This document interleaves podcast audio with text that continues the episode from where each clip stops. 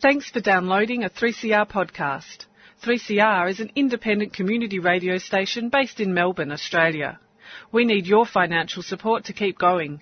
Go to www.3cr.org.au for more information and to donate online. Now stay tuned for your 3CR podcast.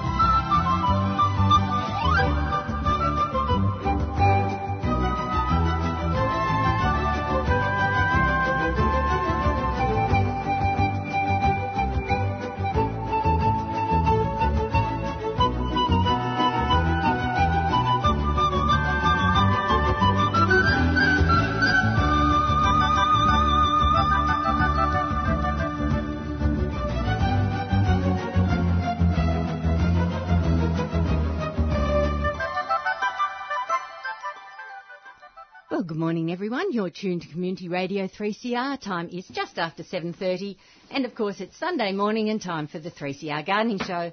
My name's Pam Vardy. First up, we have to welcome, after a long absence, um, John Arnott. Good morning, John.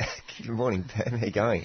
Good. It has been a long absence. It has. I well, reckon- you've been on long service leave. Well, I've been scheduled to come on, And then other things e- have cropped each up. time I've had a Yes, clash. I know. Um, so, and I and I wasn't scheduled to come on today, but here I am. I know. Well, it's wonderful. no, it's it's great. lovely to be here. Hey, lovely to be here. It just shows how busy you are. You're in demand, John. I've, uh, I'm not so sure about that. Just it, just coincidental clashes. Yeah. Well, Yeah. anyway, Yeah. it- it's great you're yeah, here. yeah, great. Nice to be here. And we're going to have a little chat about your um, great trip. Yeah. Who? Yeah. So um, went cycling in Europe oh, a couple of months ago. It was wonderful. Excellent. Yeah. Okay. First up, I've also got to say a big warm welcome to Tim Sansom. Good morning, Tim. Morning, Pam. How are you? Good. And Tim, you're no longer with Australian Ecosystems, but you're now with PMA. which That's is, correct, Uh, yeah. Plants Management Australia. That's right. About uh, s- eight weeks into the new role. Oh. So Okay. what's the role, so you're Tim? still finding your feet. I'm still finding my feet. Yeah. So I'm now I'm working as the marketing manager for Plants Management Australia. Okay. Plants PMA. Uh, many listeners may have seen the little moniker of PMA on plant labels around the around the traps. PMA been around for about 25 years. Um, basically, a PMA are an advocate for plant breeders. So taking the plant breeder's creation, their invention, and um, realising its potential. Right. So my Protecting role, it? Prote- Pardon? protecting it? protecting it. Yeah. So this is it's an interesting little um, space in horticulture. Yeah. The the world of protected varieties, protecting uh intellectual property, of That's people's right. varieties. Yes. Mm. Uh, plant protection, plant breeders' rights, which began in Australia about 25 years ago, and PMA started on the back of that. Okay. Um, and it's it's an interest for me. It's fascinating. I've got so much to learn about how this world works because it's not one I've been familiar with in horticulture previously. But to find out how someone gets a plant, maybe it could be a 10, 15 year long breeding program in their own backyard or Yeah. somewhere, and then okay, here it now it is. This is what the plant is, and how do we get it into the market? How do we how do we get numbers up? How do we promote it? How do we give it a name? How do we protect it? How do we how do we realise that? Um, and there's some wonderful stories about of plant material out there. It's- Sure.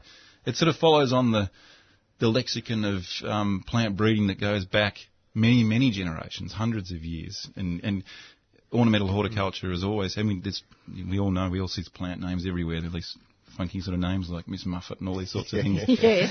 Um, We someone- could have someone a long that- discussion Yeah, I about know, Oh, I labels. know. I know. a long discussion about labels. but these plants themselves, it's, it's the story behind the plants that's fascinating. Yeah. Um, and, I, and I'll talk a And bit the later. breeders themselves too, I Oh, imagine. absolutely. The breeders, Quite and a few breeders are characters. People, you know, and, Yeah. and boffins, people that are right into their craft, and Yes. you know, in particular streams of, of breeding crossing, hybridising, Yeah. long-term projects. Long-term projects. See, Some of these, you know, trees and shrubs, they're not a quick turnaround. you know. No. These are lifetime investments of, of activity. That's I, right. I remember a fellow when I was down at the Geelong Botanic Gardens. There was a because there was a collection of pelargoniums there, and there was a pelargonium breeder, um, and he was he was after he was breeding um, a yellow pelargonium, and he I mean he bred lots of yellow pel- pelargoniums, but he there were p- these particular traits that he was looking for, and that was his quest. Yeah. That was, that was a that was a lifelong Mm. ambition to to to produce. Um, the Pertes, yellow pelargonium, And Um, you might not ever, you might get that. Or m- maybe not even. Maybe not. And, but it might take that lifetime and get one. And then there's one plant. That's an achievement. Yeah. What happens to it then? Yeah, I That- know. That's the challenge, I think. Yes. Well, that, that's where I'm sitting with, with Yes, PMA. is exactly. What do you do with these wonderful inventions? Yeah. It's Um, it's interesting. We talk, you know, we talk plant conservation, and, and maybe a little later I might talk about Care for the Rare, which is a species conservation program. But that cultivated plant conservation is, you know, it's it's absolutely legitimate. Yeah. Um, and I guess that's what Plant Trust Australia is about, or the the old GPCAA. Mm-hmm. It's about conserving Yeah, um, good you know, cultivars. good cultivars And- and in it's- perpetuity. It That's is right. The actual, it's the real notion of what a cultivar is, the literal meaning of a cultivar, Yeah, a cultivated, cultivated variety. variety, yeah. These are things that they, they legitimately exist. Yeah. They aren't, they're not part of our wild landscapes necessarily, but they're definitely part of our day-to-day garden landscapes, and part of Absolutely. our garden, gardening experience. And so many of them have disappeared over the years. Yeah. Completely. Good ones. Yes. There is there is a and there is and this goes to that concept of plant naming and uh, horticultural trade. There is a kind of a thirst for new all the time, and the new seems to replace the old. But you know, good quality plants stick around. I mean, it's an interesting conversation we have internally now at PMA is that a, a PBR on a plant lasts for 20 years. So you want it to last for 20 years. You don't want it to to land and then disappear. Mm. So this thirst for new is always in this tension with good quality plant material. Yeah. Um, and good quality plants will always outlast something that's that's shiny and new and then disappears. Yeah, I, I, I often wonder with plant breeding, just because you can, maybe w- whether whether you should. Yeah, yeah, yeah, yeah. True. Well, uh, isn't that the same with any form of science or Yeah, meddling? yeah, no, that's true. That's true. I mean, we've been dabbling. Um, we're, we're looking at changing the the rigodias and the rigodia circles down at um, the Cranbourne Gardens. Oh, okay. Uh, so we've been looking at a whole bunch of different grey plants, um, and uh, you're looking at some cultivated varieties, Mm. and you know there's some. I mean, there's some really exquisite Australian plant cultivars Mm. that, are, that are on the market. And it seems that more and more and more are coming Yeah. thick and fast with Australian plants. There, there seems Yeah. to be a real boom. Yeah, I, well, I In think it's- native plant it, there's a cultivars. maturity around it, and, and this for me, I'm learning this too because I'm learning who's doing what and, and, and what cultivars exist and where they're going with new breeding. Hmm. But definitely, you you see a lot of well, there's a huge demand in the landscape trade too. Yep. Um, so which is similar to what you're talking about down at Cranbourne, is that looking for robust plants that can fu- fulfil a niche without having you know they've got to be within a certain size range or they've got to have a certain colour Yep. palette. So there is a real uh, a real thirst for I guess cultivar Mm. cultivated varieties that are more compact or they might not, they might be a bit taller, but they suit different needs. Sure. They're, they're known quantities. Traits, at- Yeah. attributes, Yeah. breed- breeding for attributes. Yes. Our, our cultivar garden is a really interesting garden. It's it's pl- it's plants in rows, and the original intent was it, you know, the, the de- design intent from the designers was it to it was it to look a little bit like, um, you know, fields of tulips. Okay. Uh, Right. you know, yes. the Tesla's lines Yes. of tulips Yeah. in, the, in the field. It's, that's the sort of the aesthetic that we're looking to create. Um, and you know, it's starting to get there as a as, as a landscape. Well, you get that through uniformity or through through that design of structure. uniformity, and therein lies the challenge. Yeah. Because if you have a, a line of plants, the line is as only good as the, the line is only as good as its weakest link. Uh, Yeah. The one that's Yes. missing. The one that's Yeah. missing. That's right. so you can have It's Murphy's Law. 90. One's going to die or one's going to Exactly. turn yellow or. Exactly. Hedges. Yeah, Hedges, Yeah, exactly. exactly. So it's, and this this entire garden is is a garden of lines. Yeah. Um, so it's you know it's not it's not a very resilient landscape in terms of it's quite fickle. Yes. Well, and it needs Um, and there's attention. lots of input. Yeah, Yeah. yeah. Um, but it's starting to get there as a landscape, and and they're all cultivated varieties. Mm. The, the, the, there was a thought that the garden could be quite dynamic, um, and as new things came we'd be able to you know change the line with something else. And uh, look, it's what we're doing by default as as things senesce and Mm. Yeah. you know, start to go backwards. Um, so, but it's a really interesting garden, which is you know dedicated to the display of of cultivated varieties. and Well, and, cultivars. and there's an interesting discussion in this too around how we choose traits, like aesthetic traits, and trial them in a, in a display garden like that. Yep. But it's also about what what traits we're selecting for future climate in our in our garden Exactly. plans. Mm. There's, Yes. You know, we're we're seeing some pretty dramatic dramatic shift in in climate and gardening. If a plant's got a Let's say it's got a 20 year life cycle in PVR, that's just from a commercial level, but if it's got a longer life cycle in a garden, what's it going to be in 10 years? You know, what are we looking at for the traits that we're choosing? Things that don't melt in 40 degrees. You know, there's, there's things that'll take high levels of solar radiation. yeah, things that'll yeah, oh, and then they're going to get huge impact of big storms at times. Yeah, they're going yeah. to you know this, these are the sorts of things we're going to have to look at. How, how do these plants work? Yeah. Um, and that's a that's a challenge for breeders and, and selectors and specifiers. Ha- ha- Has anyone come in and talked the Melbourne Gardens landscape succession strategy on this on the show? Uh, n- Pam? it's it's been mentioned in passing, Right. but not to any depth. No, Yeah, it'd be a really good topic for someone, Yes. someone to cover. I might see if Chris Cole might be up for it at some stage. Chris would be great. Yeah, he would. Yeah, be. yeah. But, uh, so that's that's that um, looking at, at sort of landscape scale. Um, uh, And, and, and levels at future-proof. trees and shrubs, like long term, Yeah, 50, long-term. 100 years plus. Yeah. That's right. Yeah. Yeah, y- I mean the Melbourne Gardens will look like the Melbourne Gardens in in 50, 60, 70 years time. It'll Hmm. still have the same aesthetic character, but I'll almost guarantee But that what the sweet species plant. composition are going to be Will be completely different. quite different. Yeah. Yes, I'm And- sure of it. So it's a really good body of work, which is which is actually asking that Well, question. there- there's a bit going on in that space. I've, Yeah. There's a University of Sydney, New South Wales, um, have a Which Plant Where program, Oh, which is funded by the Green Cities. Uh, I I sit on the, the advisory panel for that, and it's talking about they're actually doing.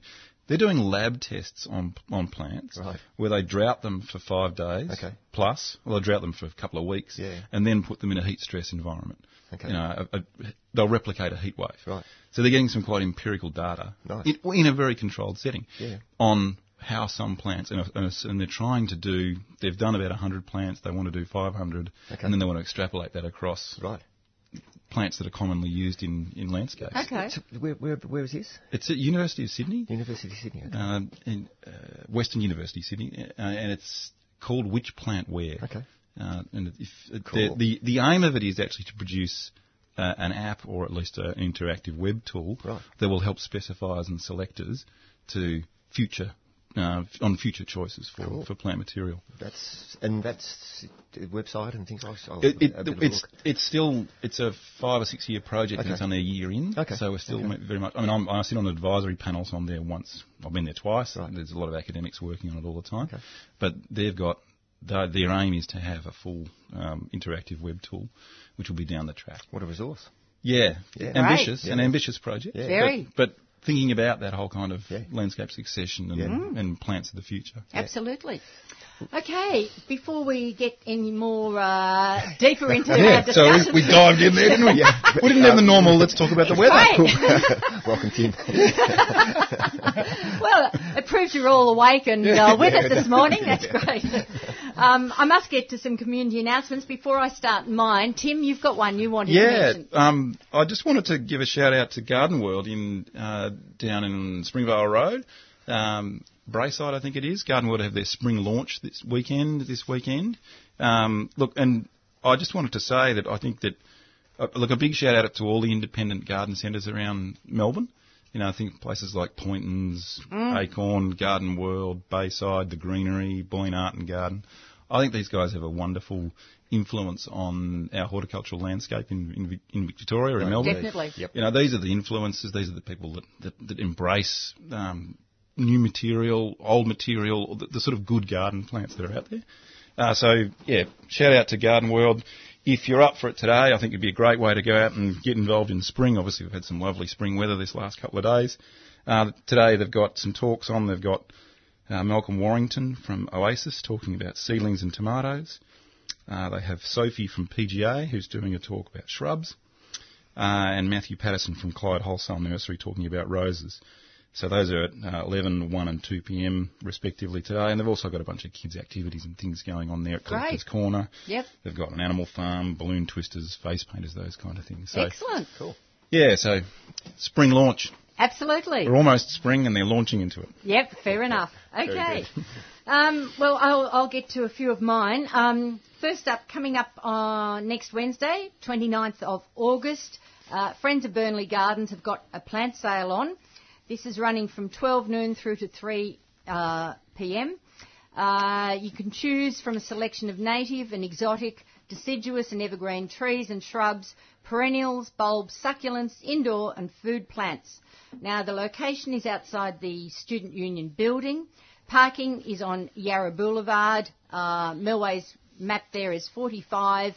Um, and uh, there's no car access to the campus, so you do need to park in Yarra Boulevard. Um, payment will be by cash only, though, uh, for that one. So that's coming up next Wednesday, Friends of Burnley Plant Sale, 12 through till 3. Now, another plant sale that's on, uh, this is an Australian native plant sale. Uh, coming up uh, next Saturday, the 1st of September, 9 through till 3. It's taking place at Wilson Botanic Park out in Berwick, 668 Princes Highway in Berwick there. They'll have a huge range of native and indigenous plants. Most stall holders are cash only and uh, there'll also be uh, food uh, stalls there as well. So that's uh, Saturday, 1st of September, 9 through till 3 out at Wilson Botanic Park in Berwick. Wattle Day, National Wattle Day as well, 1st of September. Okay. Yeah. Right. so go and buy wattle. Yes. That means that means there'll be the big Wattle Festival up in Hurstbridge, which Correct. always takes place. Correct. On Wattle Day. There we go. Yeah, so great. Excellent. All right, now uh, talking about uh, things opening up, um, Open Gardens Victoria are launching their spring open garden season, and this is coming up next weekend. Uh, and to, to open it, uh, they're having uh, a big open garden at Musk Cottage Garden. This is Rick Eckersley's um, inspirational garden. It'll be open both September 1st and the 2nd, and it may be one of the last opportunities to see the garden because there are plans to sell the property. So it's a four hectare property. It's on the Mornington Peninsula. Uh, it's been a pet project of Rick's for um, the past 10 years, and uh, it's a garden, the result uh, of which ignores the latest fashion trends. It's tough and sustainable and feels uniquely Australian, if we can clarify what that means. That sounds on trend. It does All of mean that is nothing. on trend. Well, I, I, I've been to that garden. It's a beautiful garden. Yes, Yeah. it's a great garden, and it sounds like it may be the last chance to go and see it Yeah. because if the new owners don't wish to open, that's fair enough. Yep. Um, so uh, the opening promises to be a great festive day out for the whole family. There'll be coffee, refreshments, produce, and plant sales available as well. And proceeds from the open garden will support Global Gardens of Peace, which is an Australian charity that aims to plan, design, and deliver gardens to support vulnerable communities around the world. Now, the address of Musk Cottage is 371 Musk Creek Road in Flinders. It's uh, both Saturday and Sunday. It's open 10 through to 4:30. Entry is $10. Children under 18 are free. Students $5. And uh, as I say, there'll be uh, plant sales and food, uh, coffee, etc. there as well on the day. Now, um, our good friends at Open Gardens Victoria have uh, given us one free double pass uh, to go and have a look at Musk Cottage. So the first uh, listener who likes to uh, phone in on nine four one nine zero one double five, they can uh, have that uh, free double pass, and it will be posted out to them. Awesome. Yes, That great. Global Gardens of Peace, the the um, the charity. the charity. Yes. What a great project. Yes. That's a s- really big. I mean, that's a it's an extraordinary project. It is. I think Andy Laidlaw is involved. It- Yes, he and- is. This is the, and- the garden in Gaza. He's yeah, That's the Gaza- right. Garden and the Gaza Yeah. Strip. Yeah, Yes. yeah. And and uh, but I think they're looking at a, a network, potentially a network of these these these gardens as Mm. It's healing. healing Fantastic, places and- really fantastic yeah, idea. It's brilliant. Yeah. Yes, Really visionary. yes. Yeah. No, gardens it's great. of places of peace, Yeah. of solitude, or not Yeah. solitude, solace. You know, in, in it's just a wonderful exactly. concept. Yeah. Exactly. Yes. So yeah, great, what a great course. Yep. Uh, now, a couple more I should uh, mention very quickly. Uh, firstly, encouraging women in horti- or horticulture. Goodness me. Um, they're having an Indigenous Flora and Revegetation Forum. Uh, now, it's going to be featuring Kate Hill from Flora Victoria, Karen Thomas from Landcare Victoria, Jim Robinson from Greening Australia, Vic, and uh, Cecilia Riebel from Trust for Nature. And they're going to be talking about sustainability, habitat, community engagement, and how their organisations are helping to promote our flora and to mitigate climate change. Now, the forum will be preceded by the annual general meeting uh, and dinner, which will be at six o'clock, um, and uh, then the forum will commence at seven o'clock. Now, um, you're invited to attend uh, both the AGM and dinner and the forum if you wish. Um, the, uh, the cost of the dinner is $20 per person, two courses. Um, the forum itself, as I said, commences at 7 and 7.40 there'll be mid-forum refreshments, then 9 o'clock the forum will close.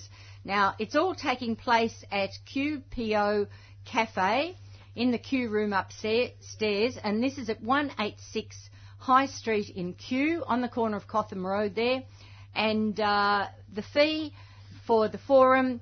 If you're a member of Encouraging Women in Horticulture, $50, non-members $75, student members $35 and student non-members $45. Now, um, you do need to book, of course, and uh, uh, payments are required by uh, Friday the 31st of August, so you do need to get in on that one and uh, go to the website to book. It's events at E ewha.com.au. So that's events at E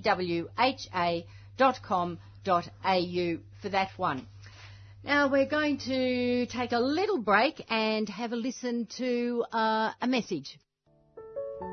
The Australian Plants Expo is a huge native plant fair coming up on September 8th and 9th in Eltham. There'll be books, art, giftware, and talks by Philip Johnson, A.B. Bishop, and Loretta Childs. There'll also be demonstrations and workshops on botanical art, propagation, and native bonsai, as well as activities for children, refreshments, and door prizes. Saturday and Sunday, September 8th and 9th, 10am to 4pm at the Eltham Community and Reception Centre, 801 Main Road, Eltham. Contact at apsyarayara at gmail.com or call 0430 513 433 for more details. Australian Plant Society Yarra Yarra is a 3CR supporter.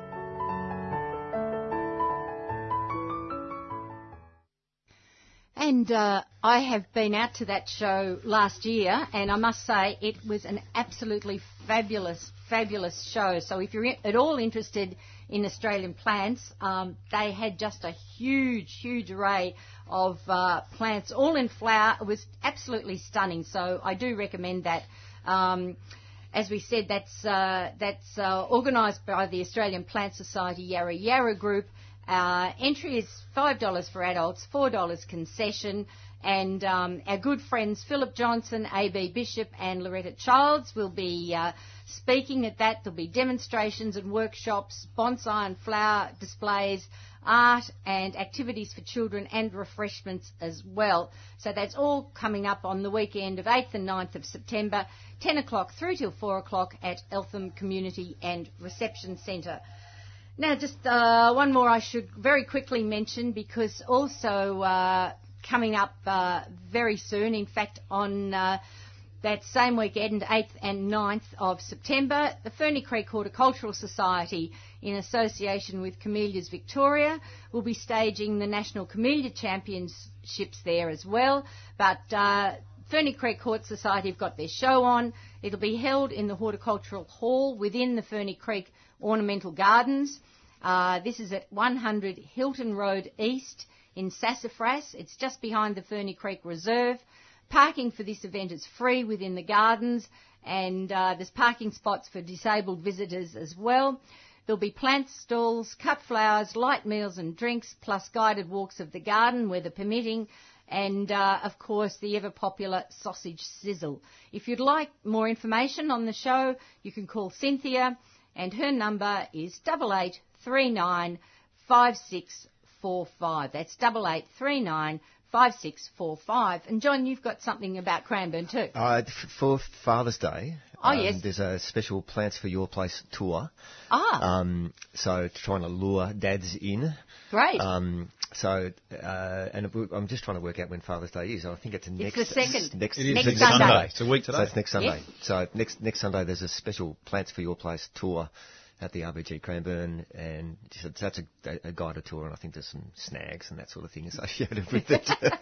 right, has to be a Yeah, sausage yeah, sizzle. that's right. Is Some that dad kid- appropriate? Yeah, something like that. Yeah. So no stereo. There'll be a session of bad jokes at the end of it. And we have a, a, a pick my project um, uh, bid in at the moment, which is t- to actually. So pick my project is community. It's like community grants project. So one of our one of our great friends is a Cranbourne resident and. Um, has for some time been, uh, as we all have, been concerned about public trans- transport access to the Royal Botanic Gardens at Cranbourne. Yes. Um, so our Pick My Project um, project is to get a community bus, uh, and with a with a driver, and the community bus on weekends and public holidays would do a couple of runs from Cranbourne Station to the gardens, Fantastic. um, and then back. Uh, so, i- i- making the gardens more accessible by, by, by public transport. Gosh, So- that's so needed. it Yeah. really is, yeah, Yes. yeah. So the way Pick My Project works is that people have to vote for that particular project.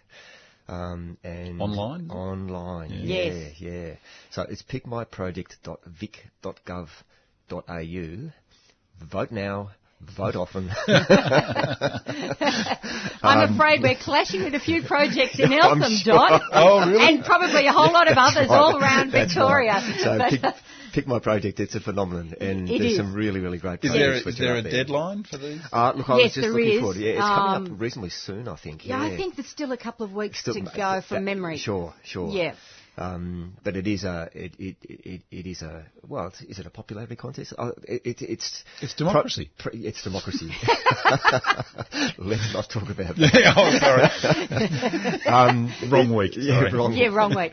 Yeah, but it, uh, it you know it's projects that are resonating with with communities are the things that'll get up. But so. the other thing is, John, that um, each person who goes online, they're actually allowed to pick three, Three. projects. That's right. You don't just have to pick one, you That's- can pick three. that's So so we can have the bus at Cranbourne and we can have two of Eltham's projects as well. There you go. So we're all covered. Yeah, that's exactly right. Um, but yeah, yeah. So there's, there is a pick my project at, at the Royal Botanic Gardens at Cranbourne. So if people are Fantastic. interested in having a look at that, jump on the website Yep. pickmyproject.vic.gov.au. Excellent. Beauty. Okay. I think it's high time we uh, opened the talkback lines for our listeners. If you'd like to ask a gardening question this morning, we'd love to hear from you. Um, we have Tim, Tim Sansom. I can't get my tongue around things this morning. Tim Sansom from um, PMA, uh, Plants Management Australia. And we also have uh, John Arnott, who's manager of horticulture down at uh, the Botanic Gardens there at Cranbourne. So uh, do give us a call. We'd love to hear from you. I don't have anyone on the outside line this morning, unfortunately. Uh, uh, our volunteer was not feeling well, so uh, you do have to uh, phone in on the uh, the talkback line nine four one nine zero one double five. But we'd love to hear from you this morning, John. Before I forget, very briefly. Um, Tell us a little bit about this great pedal expen- experience. I, I, look, it was fabulous. Um my partner Lisa and I on a tandem bicycle. Tandem bike, Oh, which I thought was really? very brave. um, cycled from the, the very source of the Rhine River, Oh, high, wow. up, high up in the S- um, Swiss Alps. Yes. And we followed the course of the Rhine from the Alps through uh, Austria, Liechtenstein, Germany, France, Holland, Fantastic. Switzerland, of course. Um, so we- I think we pedalled through six, six countries in five weeks. Um, it was downhill all the way. Yeah, I- yeah, start at the top of the Except- cat. That, that was a great idea. Except for the uphill bits. Ah, and there were a few afterwards, particularly in, in the first couple of days up in the Alps. Hmm. Um, but it was a very different trip. N- Um, you know, normally when we, we go travelling, we look for to, to visit gardens and, Yes. and, and things like that. This this was actually about the ride, Okay. uh, and the garden experience and the sort of the interaction with nature and the natural world. It happened organically rather than sort of having you know garden venues a- a- along the way specifically. So So Right. it happened on the roadside. it, or happened on the roadside. Yeah. What- Yeah, it exactly happened spontaneously. but we rode through some lovely, lovely environments. I mean, I, I'd never really been in, uh, well, the Alps before. Uh, and when we got to, we started at a place called Andermatt, which is you know, high in the Swiss Alps, and, and it was freezing, like f- two degrees maximum temperature, uh, and the whole thing was shrouded in, in, in fog and mist when we when we got there. So we we were under no particular time um, constraints, so we thought we'll just stay here for another couple of days until the fog lifts because at the back of the back, back of that week was going to get much nicer. okay. Um, and we had a sense that there was these hills, Alps, uh, that were surrounding this little village, but we, it was all shrouded in, so we couldn't see anything. The day that we left for, for riding, we've walked out the door and bang, we've It's just hit been you. hit with They're not this- just hills. They're not hills. Um, s- and we caught a train ride up to the top of this pass, and we started, you know, way, way, way hi- high up in the, the Swiss Alps. And I, I, I don't know. We, we could see. It felt like hundreds of miles. Yes. Peak after peak after peak after Wow. peak. Glorious blue, you know, snow-capped Alps. We, it was the most extraordinary experience. Um, so that's that was that. We started, you know, we're right up high in the the, the Alps. E- Everything was covered with meters of snow. Um, and the first day we, I think we uh, descended, uh, you know, over a thousand meters um, into the foothills, and you know, and then we ca- caught the river as a very small river, and just you know, traversed the course of the river Mm. from from there on. Um, but I I mean, a real highlight, just in terms of the natural environment, were alpine meadows, Fla- flowering meadows, Oh, Wow. full of things that we'd probably call weeds. Yes. So lots of clovery things and Yes. different um, pea flowers and vetches and you know asteraceae and daisies and all sorts of all sorts of you know, what we look at as you know weedy things. But in their natural In their environment. natural Yes. Rather than in a You know, true meadow environment. The red- Buttercups, we, we Yeah. see them as, as you know as you know, a lot of them are weedy. Yes. Um, so seeing those al- alpine meadows and having the capacity, well, just, we just had a lot of time. It was a very gentle pedal. We were only, you know, on the bike for four or five hours every day. Um, but, but, you, but you see something interesting and you stop. Yes. So we were doing lots of stopping. No, that's along, fantastic. Along the sides of the roads. I, I mean, really, that is the best way to see the it countryside. was glorious. Yes. Glorious. Um, so the, the meadows were a real highlight. Some of the forested, there were some vast forested areas uh, either side of the Rhine in the sort of the, I, I guess they're floodplain forests. Okay. Are they old forests? old. They've, they've, Yeah, so- they've felt old. Yeah. They okay. looked and felt not old. not cultivated then. No, no, no, no, no. Uh, Natural, natural forests. Yeah. So forests of oaks and forests, like uh, vast um, forests of poplars. Mm. Um, yeah, b- and then a real surprise is when we hit the coastline at um, uh, at, at Holland. Um, y- you know, I thought stereotypically Holland, flat, cows, canals, um, Hmm. Glass houses. glass houses, glass houses, um, you know, windmills and the like, and, and all of those things were there in, Hmm. in, in abundance. But the, the coastline of, of, of southern um, Netherlands, it, it's actually this vast sand dune system, right. um, and it was a it was coastal oak forest. Um, but you, you think about Leptospermum and Latigatum in the Australian context, replace that with oaks. Mm. Yeah, really. Windswept- evergreen. oaks. evergreen oaks. Yeah. W- w- windswept evergreen oaks Wow. right down in this literal forest. It was quite extraordinary. Yeah, yeah, you don't think of Holland don't like think that. of Holland No, like No, that. I don't not think of, at I don't all. think of anything wild in Holland. Mark. Well, this this stri- stretch of coast yeah. was vast and, and wild, and, and you know just deer and all sorts of, Wow. you know, really really high biodiversities, r- natural uh, coastal sand dunes. And Fantastic. vastness. You know, they went for hun- well, maybe not hundreds of kilometres, but fifty or sixty kilometres. Hmm. You know, along this stretch of coast, and, and really Right. quite deep as well. You know, Okay. three or four kilometres. Have any deep. of those oaks been brought into cultivation? Oh, look, I imagine they would have. Do you know? Do you know that species? No, I, no, I could tell they were an oak. Yeah. I could tell that they were an oak. Um, but yeah, that was that was a, a bit of a highlight as well, seeing these um, you know coastal windswept wild dunes Yes. uh, down in the, in the in the south of Holland. Fantastic. But it was just a it was a fabulous trip. We Yeah. had a, we had a, a great time. And just a wonderful opportunity to do it, yeah. Yeah, it was good. It was Yeah. good. And the weather was generally kind too. The weather was ridiculously good. Did you We- get the, that heat wave? Well, it, that we- it was we were, it was warm, Mm. um, but we were in spring, so Oh, so you were before because the peak of summer was the real heat. yeah, it was a real heat. Yeah. Yeah. Um, but no, we had I think two days of, of rain in five weeks Oh. in spring in Europe. So we were very very fortunate to, for for that to be the case. But it, it, isn't it interesting? I, I- I really enjoy seeing um, plants where they occur naturally, where they occur naturally. Yeah, especially when you talk about buttercups and clovers and you think of those things. Yeah. We know them. Yeah, you we know them. Yeah, we know them. But yeah. they're in their natural Yeah, exactly. landscape. This is where they come from. This is Exactly. their- and, and especially for you as a, an indigenous gardener uh, Yeah. of ind- indigenous plant material, yeah. here it is in Here an it is in- indigenous in- context. Exactly. In, in its context. In, yeah. in, in, in, com- in complete context. yeah. Um, you know, sycamores that Mm. are not They're not weeds. not not environmental weeds, so they actually belong there, uh, and a whole range of different things. So it was really lovely to see some of the forests, and um, some of the uh, beach forests have just got a magnificent look and feel. To them. There's an atmosphere in There's a, Mm. beach there really forests. is, yeah, Yeah. yeah. yeah. I'd love Oh. So to it's much more forested than what I, what I thought, particularly in those floodplains either side of the river. They're sort of secrets, maybe. Yeah, yeah. Don't, don't don't talk about them because people will start going there. Yeah, that's right. I'm going now.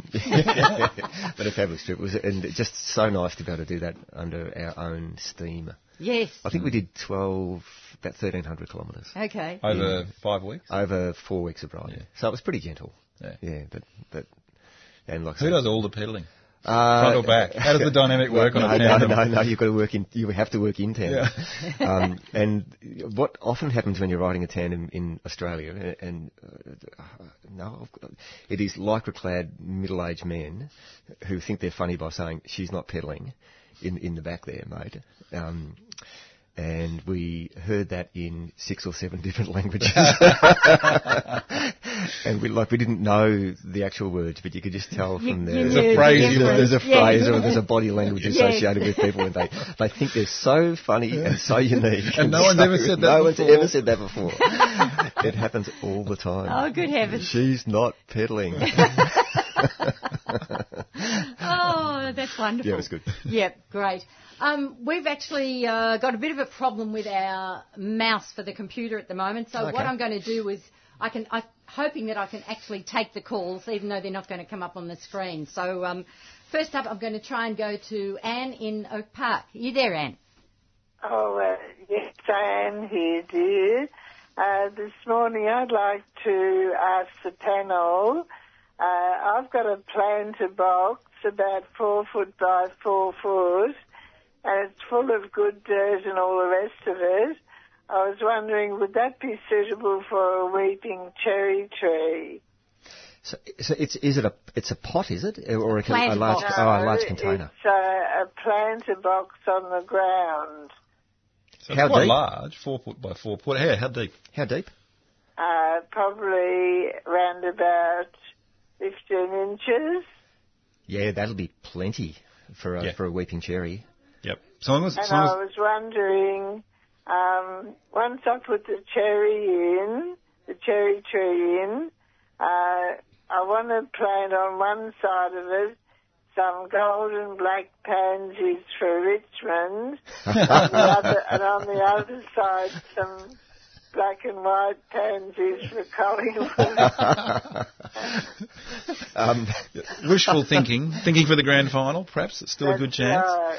well, if you, if you planted them now, you, you, and if the stock was reasonably advanced, you might even get them in flower for the grand for the grand. uh, look, that, would- that that would also be fine for for for uh, for spring and autumn bedding and annuals underneath the cherry. That that that would be an interesting combination. I think the, the the one thing to remember in a confined container like that is irrigation in the summer and nutrient in the in the soil or in the Yes. media. So if it's good media, which you said it was, it's well worked material, that's good.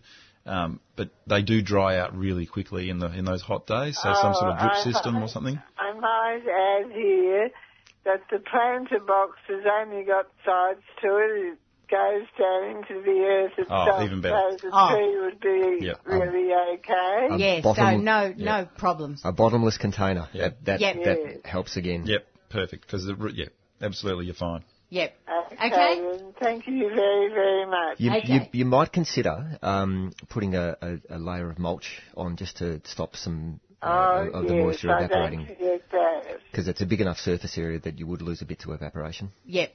Okay, then. Thank you very much. No Have worries. a great week. Okay. Bye. Bye.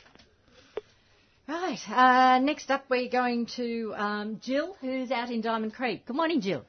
Good morning, panel.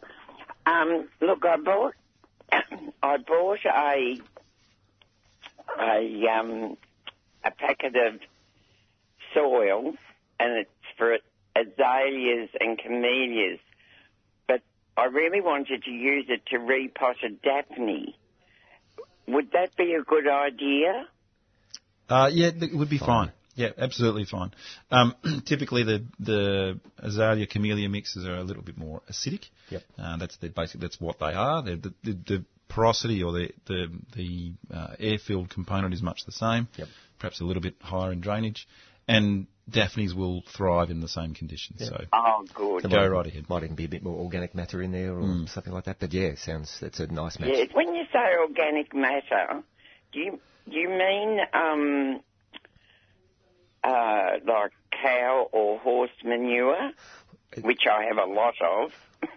oh, Uh, good that's for good. you. That's good. I guess uh, I've, s- I- I mean potting mix. It, I guess it's all organic matter, but I, I guess I was thinking maybe um, humic, Compost? humic material the and fine compost, black yeah. material, yeah, humic. almost peaty Yeah. material. Oh yes. Yeah, yeah. yes, So I was thinking that there might have been a bit more, a bit To- more to- humus to, in there. make it more open. Yeah, or a little Well, bit to richer, give it a, or to give it a bit more minerals and Oh, Yeah. your the the cow manure and horse manure you've got if if they're well composted you know, so when they're raw they're raw but when they're composted down uh, they form that black humic material Hmm. and that's the organic matter that we're talking about that sustains Ah, plant yeah, growth I've got a pretty good um, compost going. yep Yep. Well, that's Yeah. ideal. Yes. so you've got Okay. plenty of organic matter then Yes, thank you. Now, also, uh, up in Hurstbridge today is the Wattle Festival. Today, is it? Ah. Today. Not next weekend. Oh. Yes, yes, because of Father's Day. Oh, Oh, okay. there's a because clash. it clashes. couldn't, Yeah. couldn't clash wattles with dad no. No. No, no. so um, I just thought I'd, I'd mention that. Yeah, good okay. Because Thanks it's going for that. to be a lovely day. Yes, Yeah. it should be. Okay. Well, thank you. Okay, Thank you. Bye. I've al- Bye. I've always thought that Wattle Day it doesn't. It it should be on the first of August in, in Oh, Victoria. yes. because it's they're all That's when flowering they're all out. going Yeah, they've hammer been going, and tong right they've been now going really hard for. In fact, some of them have already been and Yeah, gone. that's right. Yes. that's right. So maybe it's um maybe further north it makes more sense, or Sydney it makes more Maybe, sense. yeah. or- No, I but- totally but agree with certainly you. for southeastern Australia. There's, Yeah. there's so much growth happening in our forests and native landscapes at the moment. Yeah. It's the time of the year when things are bursting with growth. Like, there's Absolutely. new growth on everything. So Yes. It, it, it's our spring. I mean, this goes to that old concept of what spring and summer is and the in the in, the in between seasons. In-betweens, yes. But there's a real growth spurt happening in in native plants at this time of yeah, the year. there is. Yeah, yeah, absolutely. Mm. Definitely. Okay, Tim, you brought in a plant and you've got a whole story to tell us about it. So let's let's go. Here to I it. am, listeners, putting it up on the desk. But if you go to our Facebook page, Yes. listeners, um, you should see the photo of it there up online. So what I've brought in today is I brought it in for a couple of reasons. One, because it's a native plant, and you know, actually, that was just coincidental that John happened to be in here, so we're talking native plants today. Um, but this is a, a plant called Essie's Gift. Well, that's the cultivar name.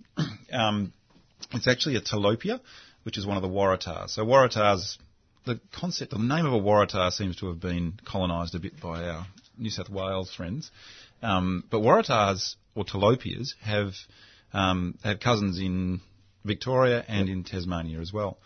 Um, what's particularly interesting with this one and why it's called Essie's Gift? Ess- Essie Huxley was a uh, she's now passed away. She was an elderly, well, she wasn't always elderly, but she was a lifelong gardener in the, in Longley, in near the Huon Valley in Tasmania, uh, and was an inspiration to many, but a generation, two generations, perhaps three generations of gardeners down in down in Tasmania. So she's Tasmanian horticultural royalty, um, and she had a lot of influence on on other. Tasmanian well-known gardeners like people like Peter Cundall and Right. Marcus Harvey. Okay. Or, Okay. uh, and she she had in her garden quite a famous amongst the, that that Tasmanian clique a yellow flowering waratah. Now, and the, the Tasmanian waratah is Tilopia truncata, Ricardo, yeah. uh, and th- she had a yellow flowering form of, of truncata in her, in her garden for years, and, and would sparingly give it to people she liked. Apparently, I've been, I've reading, been reading this history; it's fascinating.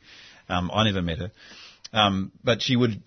If you were lucky enough to be um, given a present, you might get one of these. So she had this, and it was it's kind of well known. Um, but then about, and this was uh, sometime in, I think around the 90s, maybe the early noughties, um, there was a connection made between her and a fellow called uh, Brian Fitzpatrick, who was a, um, a breeder of, of Waratah, the New South Wales species, Okay. which is Tilopia speciosissima, um, up, in, up in New South Wales. And he'd been working um, with, uh, he, he actually originally was the propagator of, there was the white form, uh, which is Wirrabirra white or something like that. Uh, he was the original propagator and introducer of that, so he got interested. They got to got to know each other quite well and started trading pollen. So here's one of these breeder stories where Okay. it starts up. It's it's now known as a Waratah affair. So the, the two of them had, had an affair across two two states.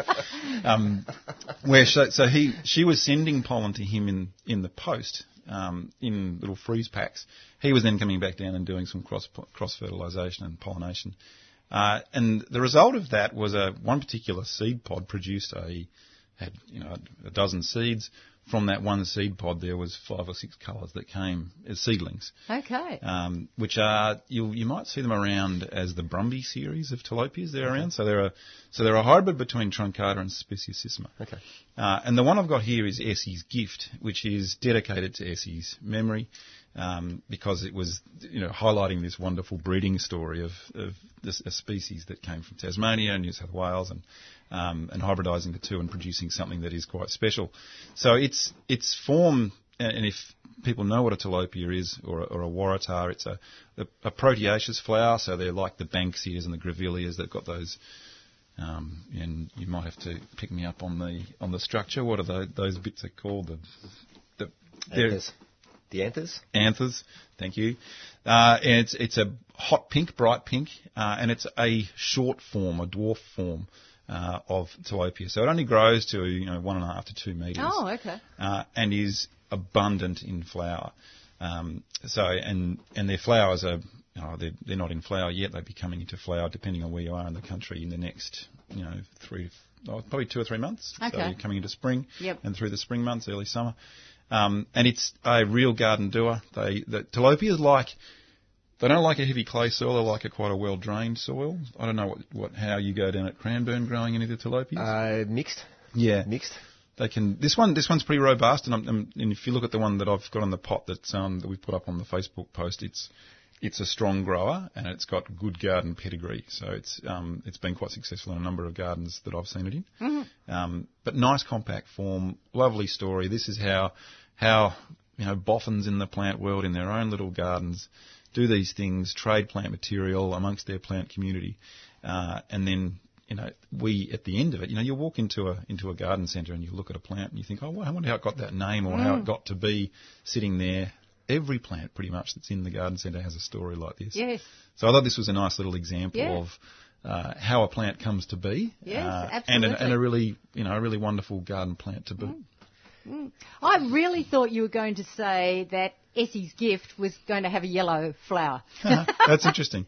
Well, it took yellow. It took yellow pedigree. Yes. And, it, and there is a series in this. There's yellow. There's white. And there's and but this particular one was a hot pink, which Okay. was well, it's not. A, it's it's kind of a cerise pink. Yes. Um, yeah, not a yellow. Not a yellow. Interestingly, Even though her special one, perhaps she didn't want to give the yellow away. I'm not oh, sure. She was quite protective of it Oh, apparently. okay. They're stigmas. Stigmas. Sorry, right. not that. Sorry to put you on no, the spot. Oh, That's okay. I, I just googled it. Good. no, they're stigmas. Uh, uh, uh, the derivation of the name tilapia is an interesting thing. as Yeah, I well, was 'cause reading it- this I think too. it means it can be seen from afar, Yeah. it's- Okay. As in telescope. Hmm. as in, tel- Oh, as of in telescope. course. Yeah, okay. Yeah. yeah. Yeah. So because it's so bright, and and I think the word Waratah in which must have been in one of the indigenous languages around Sydney was was something around it being a bright thing in the distance. In the distance. Yeah. So there's a, a connection there. Yeah, yeah. And and if you do see Waratahs in the wild, and I, I remember seeing Truncata down in.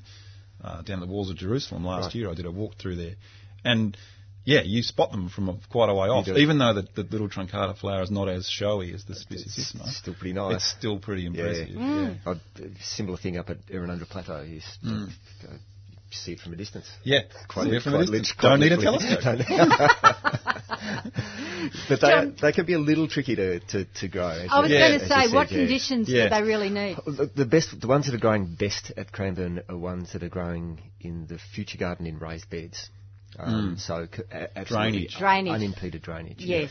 Um, y- you know, we've we've got them in the cultivar garden, and there's a line of them in the cultivar, which is pretty ambitious. Oh, Mm-hmm. to have a- very. to have a, a lot of these things in the cultivar garden. And, Copping the- full sun. Copping full sun. Yeah. Yeah. So, so I think full sun protected is, Mm. is okay. Full sun exposed and exposed to wind and Yep. not not so not so great. But I actually think it's about if you can grow tilapia roots, you can grow a tilapia. Yeah. I think it's about providing the, the conditions. It's about growing a root system. Okay. I think if you can Yeah. grow a tilapia root system, you're fine. So it's about yeah, um, Just- I, I it's did p- good, good drainage. I Yeah. did read a little ab- about, especially some of the New South Wales species or species system or, or cultivars, people taking them from the wild in history would always take a piece of soil. Right. f- And, I, and, I, and that, that's associated or potentially associated with a mycorrhizal Sure. association. Yep, that'd work. I, I don't know if that's, is that stuff that you guys do much at, at Cranbourne? No, in fact, it's it's, it's it's not. Um, but that whole landscape underground and the complexity of soil is something that we're just starting to, to really start to come to terms with on our side. We've had some real we've got some real real issues with uh, our growing conditions across a fair bit of the site. Wh- When you think the Cranbourne Gardens, it was an old sand mine, um, and uh, for those that know the site, Trig, the Trig Point was not always the highest point on the site. The site of the Australian Garden was the highest point, so it was actually higher, Ah. than, higher than Trig Point, Right. um, which I think is about 20 metres vertically higher than the, the Australian Garden is now. So, Mm. a 15 hectare site, maybe 20 metres of, of sand was extracted off the site, so billi- billions of cubic metres of sand. Yes, gosh. And in the process of moving all the sand around, um, we're now sort of gardening in sub sub subsurface sand, which has no Mm, No nutrient. by no no- no, no life. no life Yeah. no life, um, and it's a really it's really quite a tight sand that is reasonably water retentive in, in the middle of winter. So in the middle of winter we have a, a cold wet. Mm. Um, lifeless sand Um, Which is exactly what plants hate. yeah, that's right. And exacerbate that by putting a, a, a thick layer of organic mulch on the surface. Yes, And we're right. finding that most of the root activity and, and life in the soil is actually happening on the surface. Surface. all- Yeah, surface, Yes. surface rooting. We're not getting deep root penetration into the soil. Right. Um, Does that make it a bit fragile? for- Oh, extraordinarily so. Yeah, like really, what's the opposite of resilient? Fickle. Mm. Yeah. it's a, it's really quite fickle. So we, we're finding that we're irrigating at levels that we normally wouldn't have to with Australian plants because Mm. the roots are being arranged right on the surface. And two or three days of really, really hot weather, surface dries out, and we, we lose You're in things. trouble. Yeah. You'd um, also have a problem with them not being anchored so well. I- Indeed, and blowing over in the Yes. wind. Yeah, and haven't we had a lot of wind lately? Has that Oh, been- had an yeah, impact? Yeah, yeah, absolutely, yeah, absolutely. Um, so we've we've brought in some um, some really good soil science um, consultants to actually help us do a bit of problem solving, and one of the uh, yeah, there's a there's a whole range of things that we're looking at doing, but one of the one of the suggestions is that we need to um, get a little bit of life into the soil, mm. get a little bit of In, in the form of microbes in Microbes, some sort? yeah. So, Yeah. so sort of inoculating the ground? potentially And and is there much work on mycorrhizae? How do you inoculate with with fungi, or how do you know Yeah. which ones to use, or where do they no, come from? Or? it- it- I'm about to find out. Yeah, I'd be fascinated to yeah, find yeah, out. yeah, for sure. uh, and another thing that we're looking at doing is is um, d- uh, digging trenches, sort of vertical trenches through the soil profile, um, and then backfilling with s- quite coarse compost. Um, and, and actually having these fissures of vertical fissures where roots can hit the, the, the, the trenches which are full of organic matter and actually start and then to go, start going start to down. go down. Right. Okay. So, so the, soil, the soil might still be antagonistic, but the surface area, we're increasing the surface Yeah. area, Yeah. providing the provision for, for, Yeah. for roots to get to go sort of And la- some more laterally. anchoring and, and- and much more Yes. anchoring. Yeah. okay. In, in some instances, we're going to have to dig out some of this really tight sand, the clay sands, and replace that with uh, sands that are a little more Mm. freely draining. Or have- it's about air. It's about having air in the soil. Um, Well, you think about It- the it- elements that roots need. They need Yeah. air, they need water. Yeah, and, and you know, a level of nutrient. And yeah. Yeah. Yeah, Yeah. And, and any one of those three is not there. You Yeah. Go Yeah. about them a bit. It's pretty acidic as well. We've, we're finding out that it's pretty acidic, and um, so yeah, we're we're dealing with all sorts of interesting Hmm. soil challenges at the moment and learning about the the nuances. So sands aren't sands. No. The assumption that we made was that you know sands are going to have the, the right properties for a whole suite of Australian plants that like things to be a Hmm. little bit drier. Um, and indeed, we've got a, a soil which is really quite water retentive and Yes. not a lot of air in it, You- so you the density don't- is really high. You don't often Wow. hear of a water retentive sandy No, you don't. soil. No, you No, don't. you don't. It, No, well, we've got them. Right. I was going to say congratulations, but it's not. Look, uh, long term, I think it's a real asset to have uh, you know higher uh, moisture levels into the into the soil. You know, once we've um, Once you can get the once- you nutrients can down access there that's and right, the, yeah, and, and the ac- air. active root Yeah, systems and, yeah. and, and, and such things. Yeah, wow. Yeah. So, yeah, we're, we're, we're sort of learning a, a, a lot about our sand. Um, and, you know, we don't have earthworms in at, at Cranbourne. We saw one the other day and we were, we were punching the air, we were celebrating. um, so, yeah, it really has, we're really gardening in sub, sub, subsurface sands that have been moved Right. around. And, and the other challenge is that th- th- there's just no uniformity in the sands. So, you know, two or three metres away, you can have very different properties. Because it was so heavily disturbed. Yeah. Yeah. Yeah. Mm. It's, it's not a natural it's not setup a natural at all. profile at all. Yeah. Mm. No. So we're actually having to construct um, uh, in in some of the really nasty areas. You know, you know, work out what we're going to do and uh, construct a growing media. Yeah, Mm. That's a big challenge. it's a big challenge. Yeah. Wow. Yeah, it's a big challenge. But you know, at that but that's isn't that horticulture? Horticulture Oh, is yes, about it's problem true. Think solving. of all the and- learning that Yeah, you're going that's to right. get out of that. Yeah, that's not that's absolutely. going to be for you. Yeah, it's gonna be and for to then industry. communicate away and extrapolate for people to use. Yeah. People with sandy soil Yep. everywhere. Yeah. Yes, okay, it's not exactly. necessarily rocket. It's not necessarily locked in that your sandy soil does this. Hang on, think about this and this. Mm. Yep, yep, for sure. Yeah, I mean that's the lovely thing about. I mean, we the, the, the Australian garden is still very much in establishment phase. Um, you know, the, I guess the the, the the the design phase, the construction phase, the establishment phase, and then Mm. there's probably a maintenance phase at some point. Um, we're nowhere near that sort Mm. of maintenance. We're still very much establishing and consolidating this landscape. Well, also, if you think about, you know, arid Central Australia, um, and they lose all their top, any topsoil they've got in, in some of these dreadful windstorms and, and, and through drought Hmm. Yeah. Hmm. because they've, they've dried out and off they go. Yeah. Some of what you're going to learn could well be, appli- it could be quite revolutionary for a lot of Australia that is seen to be um, not very fertile at all. Yeah, yeah. Oh, and parts of sub-Saharan Africa. Are Yeah. Well, you yes, know, that exactly. It's going to go across I mean, the it's- world. oh, look where we're taking you, John. I hope someone's writing up a paper on all of this. yeah, look, we should, shouldn't we? We- Oh, in fact, doc- definitely. documenting is, is one of the really important things. Oh, Mm. it is. Um, because if we get it right, we want to be able to repeat it. Absolutely. Yes. Wow. Yeah. That, So- that's um. So, Intriguing. And, you know, and potentially inoculating with um, some soil biota. Is, Mm. Yes. i- i- i- I mean, the, that whole uh, link between um, mycorrhizal fungi in the soil and tree roots is, you know, we, we're starting to learn that this is Mm. the main game. Well, we're Yeah, and yeah, we're really glimpsing only it. just Yeah. starting to Yeah. understand it all. Yeah. I- If we do it all, I think it's almost at the point where we just understand that it's there. That it's there. But what is it? Yeah. Well, and we like- know it's a good yeah. thing. Yeah, we We've know it's a got good thing. that far. Yeah, yeah, We know. like, yep, we know it's valuable. Yeah. But how the hell does this work? Yeah. Yes, Mm. and what's the r- actual you know relationship between the various plants and the And, and, the different species mycorrhizal of and fungi. the and- yeah. exactly The, uh, the, we've got an orchid conservation program with uh, Nushka Yes. Rita, and, and it's a fabulous, you know, world-leading um, orchid conservation program.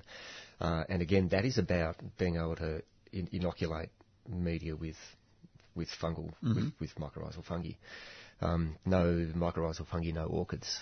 Um, So we, we- we've actually got an expert in our midst who can actually assist, potentially assist us with you know, how we might look at landscape scale um, fungal inoculation of a, of a soil media. Mm. fantastic. Um, but at the moment, it, it's a project in prospect. yep, We need to get the foundation of that landscape. going. absolutely, absolutely. And it's not all doom and gloom. And there's you know vast areas of the Australian garden are working really well.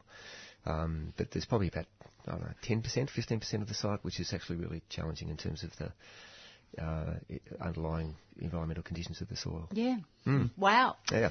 Well, look who we've got up online. We've got our good friend Gwen Elliott. Good morning, Gwen. Good morning, everyone. Good day, Morning, Gwen. Gwen. Hello, Uh, John. and everybody else in there.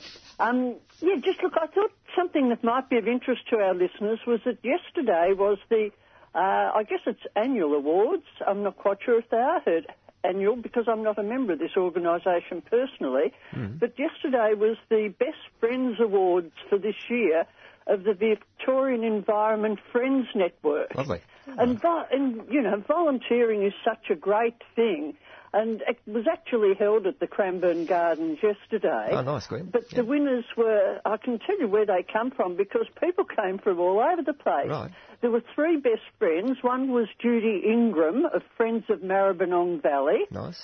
Graham Lorimer, Friends of Bungalook Conservation Reserves, and Graham is one of our um, foremost people on grasses in Victoria. Grasses and sedges. Yeah, and Fiona from the Friends of Ocean Grove Nature Reserve. Now, they've got the three main awards, uh, and there were four highly commended. There was Margaret and Richard Clark of the Friends of Cranbourne Gardens, All right. Ben Ellis of the Friends of Water, Wa- Water Race and Quinn Reserve, Melissa Holden, Friends of Wanangatta Valley, and Claude um, Odorizio, uh, Friends of the Organ Pipes National Park. Goodness. Wow. That's So fan- there were about 70 people there, um, and it was a real, I mean, the weather was perfect. Yeah, sure. They, they arranged that really well. But, you know, it was a great day, and all the people who uh, are involved in conservation and environmental aspects all over Victoria were able to discuss their, their work, their Fabulous. frustrations, because, you know, many of the groups do have various frustrations. Sure. Uh, in fact, all of them do, I'm sure, but also lots and lots of pleasure. So, uh, you know, I'd encourage people to, to get involved in volunteering because from yesterday was just a wonderful day, smiles all over the place. Brilliant. Um, now, that network has got a website, and that's friendsvic, oh goodness, no, friendsvic.org. That's not, you know, anyway. Um, it, it perhaps goes via the National Parks Association. But anyway, Victorian Environment Friends Network. If you Google that in, I'm sure Mr. Google will know exactly where to go to. But um, anyway, I thought I'd mention that. Also, while John's in the studio, you did mention, Pam, that there's a, a special day next Saturday at um, Wilson Botanic Park in Berwick. Yes. And another one of my um, soapbox things, I guess, is encouraging people to visit your local regional parks and reserves and things because there's a wealth of, you know, things to be gained by visiting them.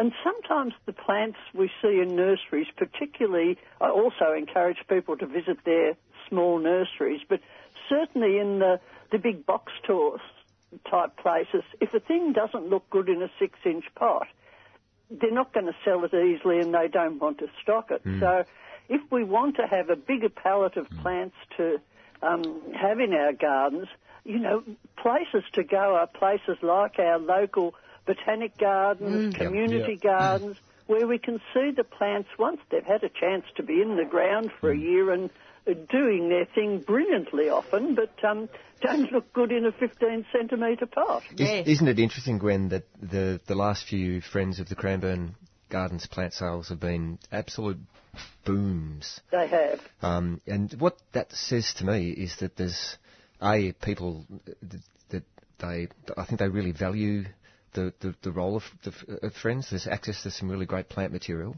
and it's almost the opposite of you know going down to the big box. Hmm. There's some social capital, and there's some access to some really great plant material.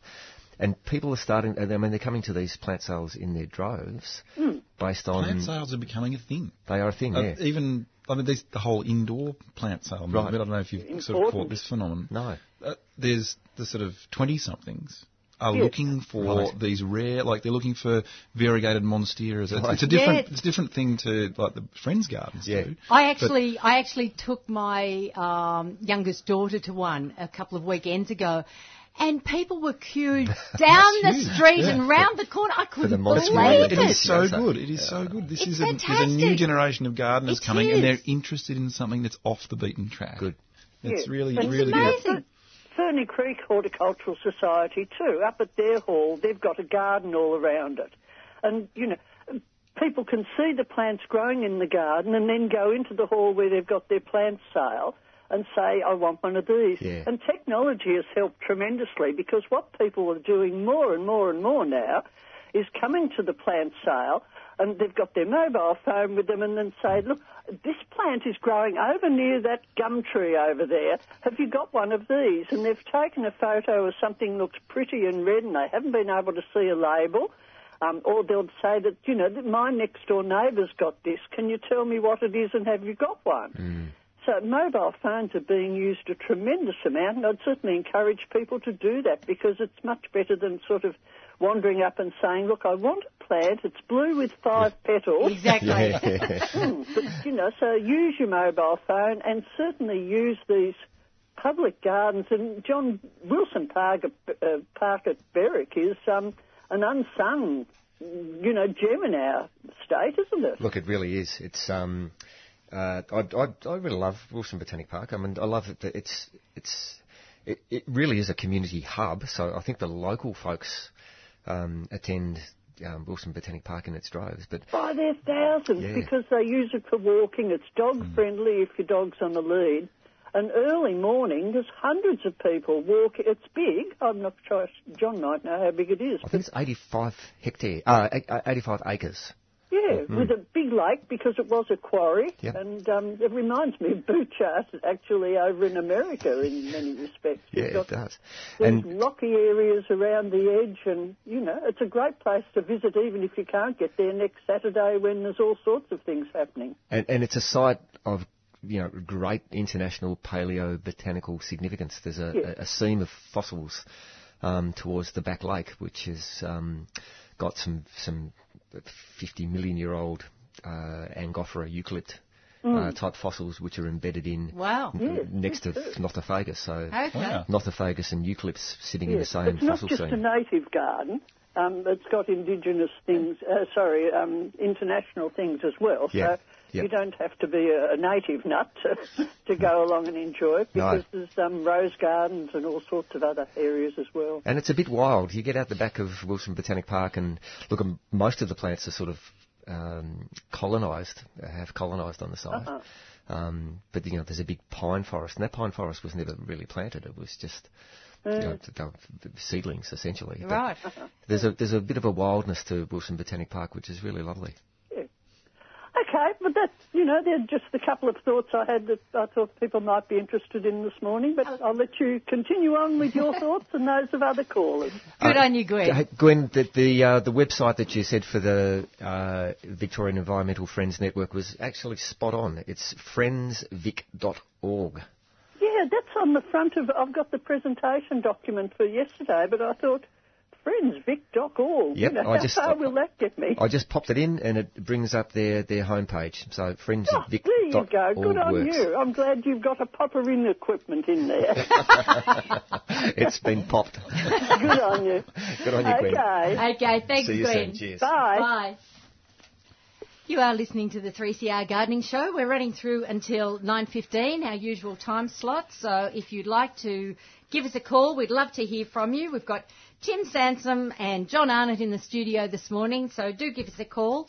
The number is 94190155. That's 94190155. Tim, let's have a bit of a chat about what you're actually doing in, out at PMA because it sounds interesting.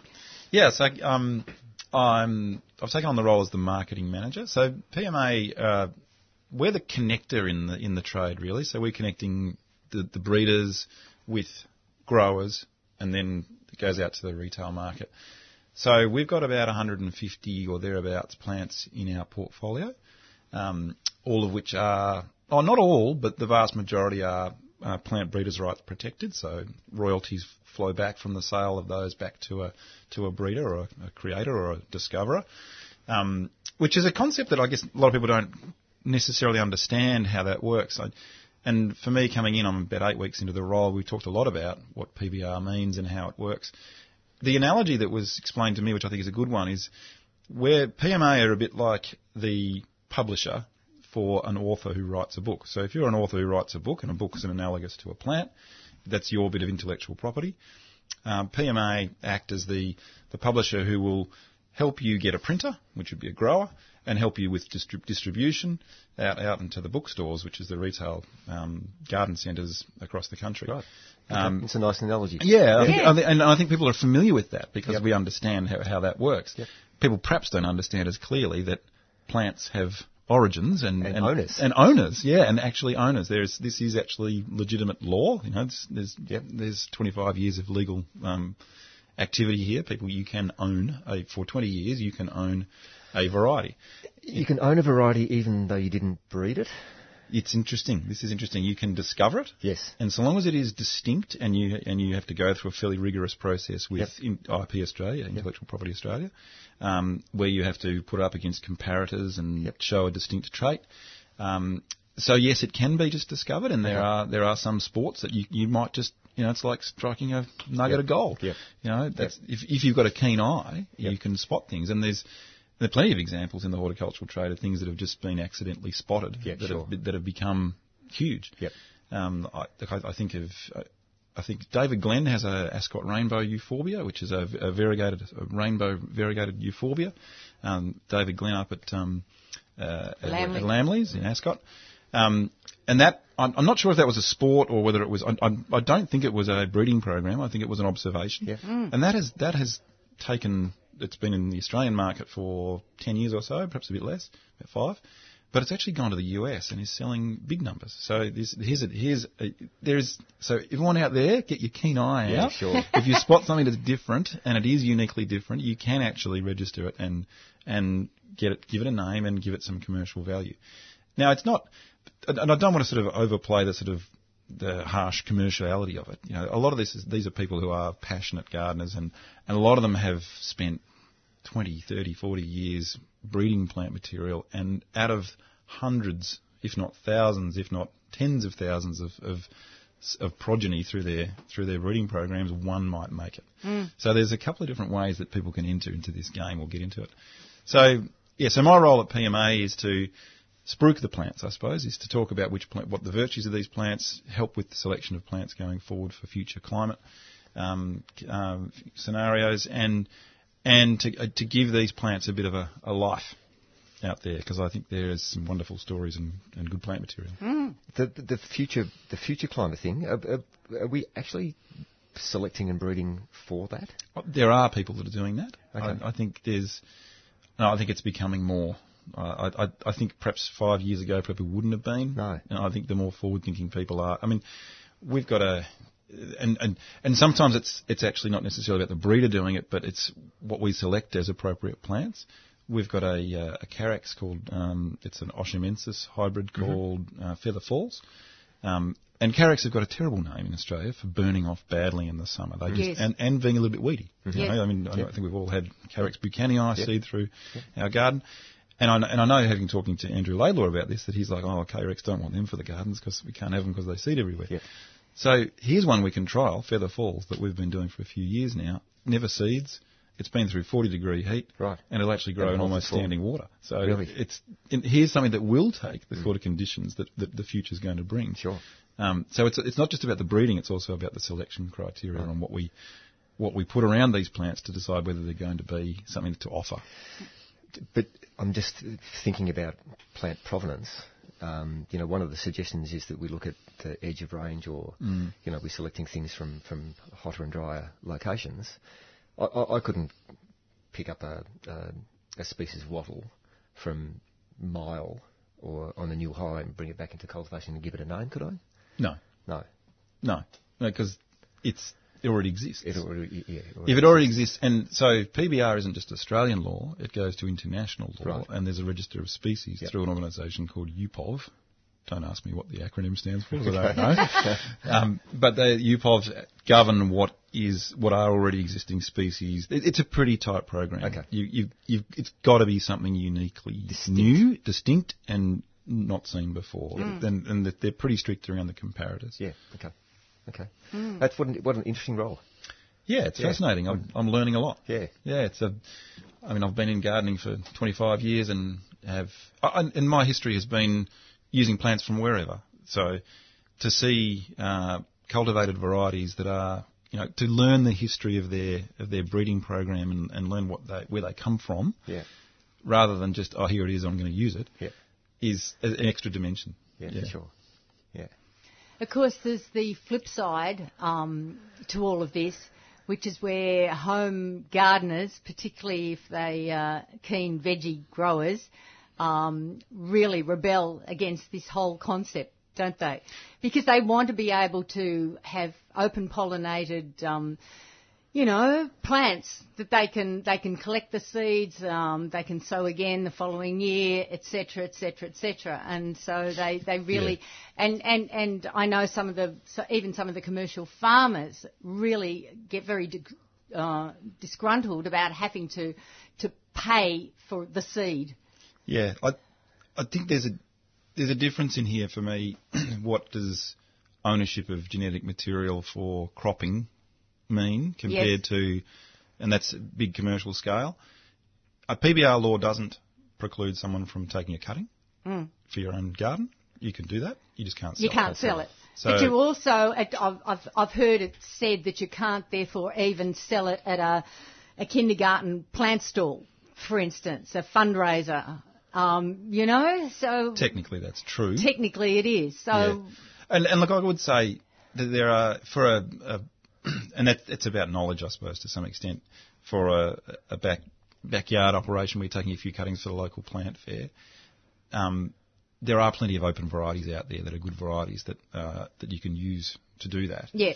Um, I'm not going to encourage anyone to take cuttings and sell them of PBR varieties because it is against the law. exactly. But it's also how much would that be enforced at that level? You Yes. know, it's, yes. it's, it's, but it's, yeah. The point is the law does exist. And, law does uh, exist, we, yeah. we should, you know, everyone And- should be, at least be aware of it. Of course. Yeah. Well, and, and I think if I go back to that analogy about a, a book author, we understand that as intellectual property. So Yes. this is the context in which it sits in the horticultural game. Yes, exactly. I'm, I'm intrigued by the I can take a cutting of a of a registered plant. Um, I'm just thinking of the Cranbourne garden scenario. If we wanted to plant several hundred of something, we could buy a mother stock and propagate. No, that wouldn't be ethical. I don't know the law on that. No, Talk that- to me. Talk to me after the show, John. and people out there, that's a no. I would think that no, that wouldn't be ethical. I'm- I, I, I don't think so. No. No, I think we do have a number of uh, councils who will buy from us as growers, Yeah. and they'll have to pay a royalty. that's right. Yeah, yeah, for so, sure. So, yeah, it's. I guess it's commercial in a So sense. at the because low it's- end, Yeah, it's it's if you're talking about propagating a cutting off a plant, that's, Yeah. that's one thing. But it's different to take it to a commercial scale. sure, yeah, absolutely, Mm. yeah, great. Okay, we've just had a message through from the outside line to say that um, Lynn, one of our listeners, is giving an early notice of the Grampians Wildflower Show on the 29th and 30th of September. Uh, the show, this will be its 80th year, so that's fantastic. Uh, there'll be a display of wildflowers of the Grampians um, because they, uh, they do have a license to actually pick them so they can all be displayed. Terrific. So, yeah, 80th year. How do you think? Wow. That's great. And what a what a place, the Grampians. Oh, I mean, I- yes. I, mean, I think a third of Victoria's naturally occurring plant species occur in that one reserve. Absolutely. You know, it's amazing. incredible. It is, yeah. Yes. Yeah, 30% of, our, f- of the Victorian flora occur in the Gramps. Mm. Isn't that great? It is. Yeah. Yes. You, yeah, you wonder. I guess it would be a good representation. Well, it is a good representation of what the whole of the Wimmera would have been. You know, it's Well, never at gonna- least maybe maybe in the lowland bits. Yeah. yeah, yeah, for sure. Because there's only those. I sort of think of there's Manarapolis and there's the Grampians, there's, there's the reserves. The rest of it's yeah, changed yeah, completely. Yeah, yeah, isn't it? yeah, for sure. Yeah. yeah, yeah. It's a great spot. Yeah. So that's that's definitely one for the diary if you can uh, manage to you know make a weekend of it Yeah. for goodness sake. Yeah. Great idea. Yep. Yeah. When when do um when when's the main time for all the uh, Western Australian wildflowers, John? What's Oh, look, I think, you know, like, it's- it's typically that, that sort of late winter, early spring to mid-spring is the real hot spot. So now, now, Mm. so so pretty much now. Yes. now. Yeah. Fantastic. Yep. this, are you talking the, the fields of paper Yes, daisies? yes, yeah. and yeah. Oh, that might be a little bit later, po- possibly the the wildflower rather than the sort of the woody. Um, I don't know. I don't know exactly. I've got Okay. a feeling the wildflowers might be a little later. little later. Yeah. It, certainly spring. Yes, Yeah. yes. I think yes. a lot of people, especially with WA, they think of the, the wildflowers thing as being the, the fields of paper daisies, but in amongst, or you go around Albany and the, those in, in the in the forest, sort of in the southwest. There's so much biodiversity. so in much there. biodiversity. that- I was more thinking that Yeah, actually, in yeah. terms of the you know the woody, Yes. Uh, the the, the, sh- the shrubs and the woody, the woody flora, the Mm. flowering flora.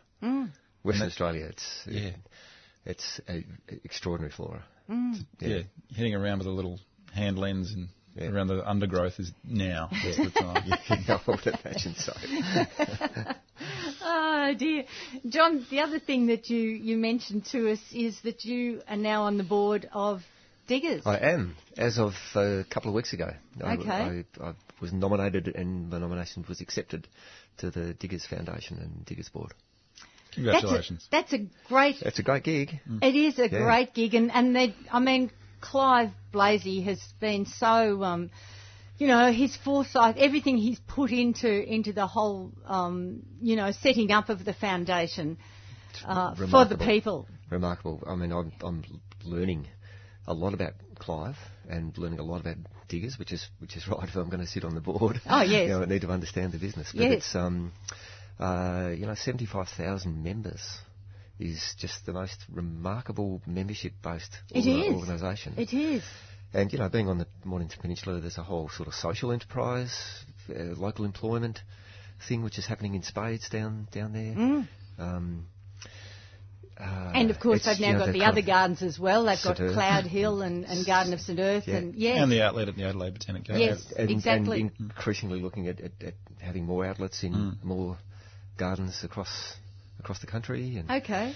um, you know, Clive's uh, extraordinarily ambitious, visionary um, horticulturist who's you know still Well, he- still got some you know some uh, extraordinary amount of drive and vision for the. He's for- taken for- it in what's 40 years. I think Yeah, it's 40 40 years, years, 40 years 40th this year. anniversary this Yeah. year. He's taken it from you know, a, a backyard or a little shed in, um, I think they were in what's the Bayside suburb? I can't think of it.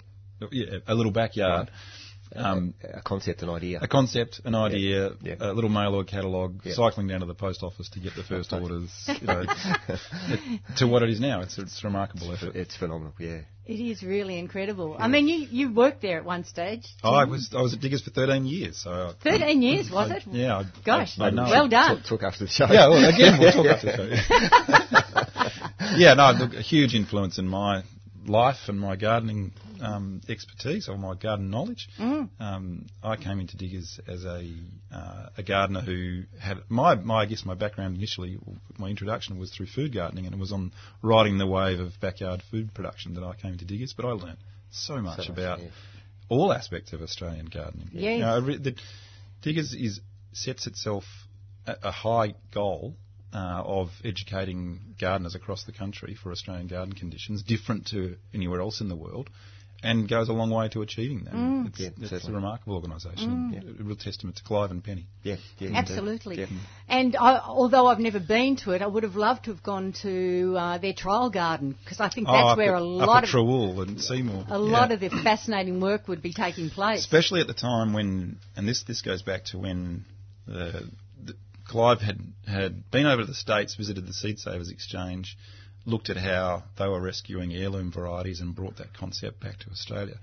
Uh, and the, the the research farm at Trewell was set up basically as a replica of what they were doing in the US, gotcha. and trialing uh, a heap of different heirloom varieties, putting them up against F1s, yes. In, in, in, in, In- in, southeast Australia. in our conditions in Seymour, so it's Yeah, right. fairly tough conditions, cold winter, fairly hot, dry summer, Yeah. and that was the, the creation of the first vegetable book, um, the Australian Garden Vegetable, Book. and that information is still rock solid and built upon today. Yes, well, he's still he's still going on with, with all that work. We're Yeah. we're seeing more and more heirloom seeds becoming available to the public, Yep. which Yeah. is um They're still doing trials. yes, trials, yeah. it's Yep. just Yeah, fantastic. awesome. Yeah. Yeah. Wow. Yeah, it's, so that's it's great. It's a, it's a real. Um, it's yeah, I'm, I think I'm going to enjoy it a lot, and you know, hopefully make a contribution as well. So, yeah. I- I'm sure you will. Yeah. Yeah. Yep. Fantastic. Okay. What else is new down at Cranbourne? I mean, you've so Can I talk grey plants, Pam? Of course, you Yeah. can talk grey plants We- because um, you mentioned that you've been looking at, at um, well, planting for, for future climates. Yep. Um, and grey plants, of course, is, is well, we all associate grey plants with being tough and hardy, don't Yep. we? Yeah, and, And absolutely. drought resistant. So And, and, and that sort of grey and silver foliage is about re- re- reflecting light, and it's kind of the opposite of, of, of drawing in heat. And it, it's really it's an adaptation to aridity, or it's an adaptation to really high levels of solar radiation, or you know, or, or combinations of, of that. Lo- Quite a lot of coastal plants have, have, have got that silvery foliage as, a- Yes. as an adaptation Yes. to living in a hostile environment. The um, a- a- our red sand garden circles have failed um, for a whole host of reasons, predominantly rabbit predation. So we've we've had this big population of rabbits that we haven't been able to get o- on top of in the red sand garden. And we had Brigonia spinescens in there, which is highly palatable. so it's one of one So of you the fed them? Yeah, so we Yes. fed this rabbit. We- it was a they're, they're rabbit- big fat bunnies running around. Absolutely. um, and we kind of we, we lost the circles a little bit, and they got a little bit weedy. And so so we're we're, we're doing a renovation of the red sand garden over the next little while, Okay. digging out the circles, putting in some fresh soil, sand, Yep. um, and and replanting.